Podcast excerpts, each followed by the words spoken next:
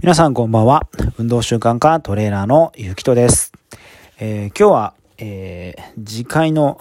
念を込めてというところでお話ししたいなと思ってます。それは、えー皆さん最近笑ってますか？常に笑顔でいられてますか？というようなことになります。えー僕がこのレディオトークを、えー始めるきっかけとなった、えータイムディレクション先生術師の柳川さんのレディオテークを聞いていまして、えー僕9世で、えー白く木星なんですね。白く木星は、えー関数字の4緑。木星は、えー樹木の木ですね。に星の木星ですね。白く木星はもう笑顔でいることが重要だっていうことをおっしゃっていました。でまあ、僕自身笑顔でいることってすごく重要だなって僕自身もこれを聞く前からすごく思っていて、まあ、笑っていることですごく幸せになるとかいいことが起きるっていうふうにえー思う節があります。でそれを聞いてそういえば僕自身最近笑ってるかなってちょっと思った時にうーんなんかちょっと前ほどでもないなって思うことがありました。ね、それなんでかっていうと、やっぱちょっとあの寝不足で疲れていたりとか、あとは、まあ、ちょっと僕今怪我をしてまして、思う通りの、えー運動や、えートレーニングができないとこでちょっとストレスが溜まっているっていうところがありました。で、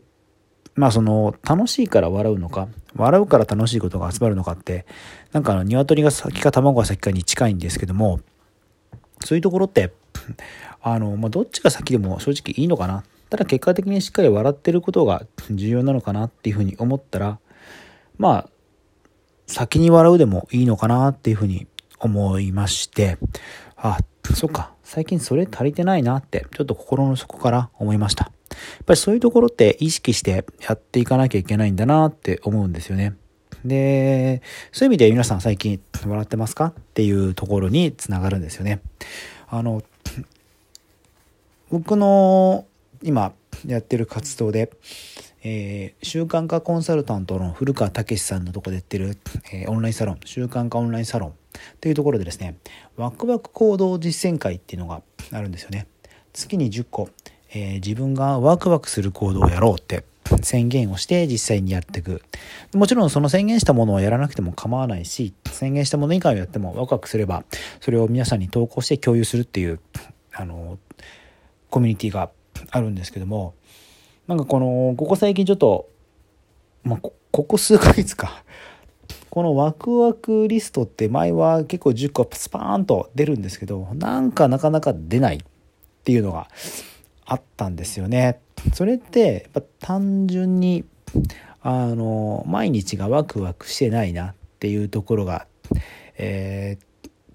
それに尽きるんではないのかなっていうふうに思ったんですよね。なので、あのーまあ、今回のワクワクリスト考えたんですけども、まあ、いつも僕テーマ考えてるんですね。テーマはもう純粋に楽しくワクワクするっていうテーマに決めました。やっぱり、あのー基本に立ち戻って、もうまずは全てを楽しくしよう。全てワクワクするようにしていこう。そしてそのために体調を取り戻していこうっていうのが重要なんじゃないかなっていうふうに思いました。やっぱり僕自身が元気じゃないと周りも元気じゃなく感じてしまうし僕を見て元気になっていただけるそういう方が増えれば僕も嬉しくなりますしやっぱりそれとやっぱり僕を最後に見た姿がなんか楽しそうじゃなかったら僕自身それはすごくもったいないなっていうふうに思うっていうところがあります。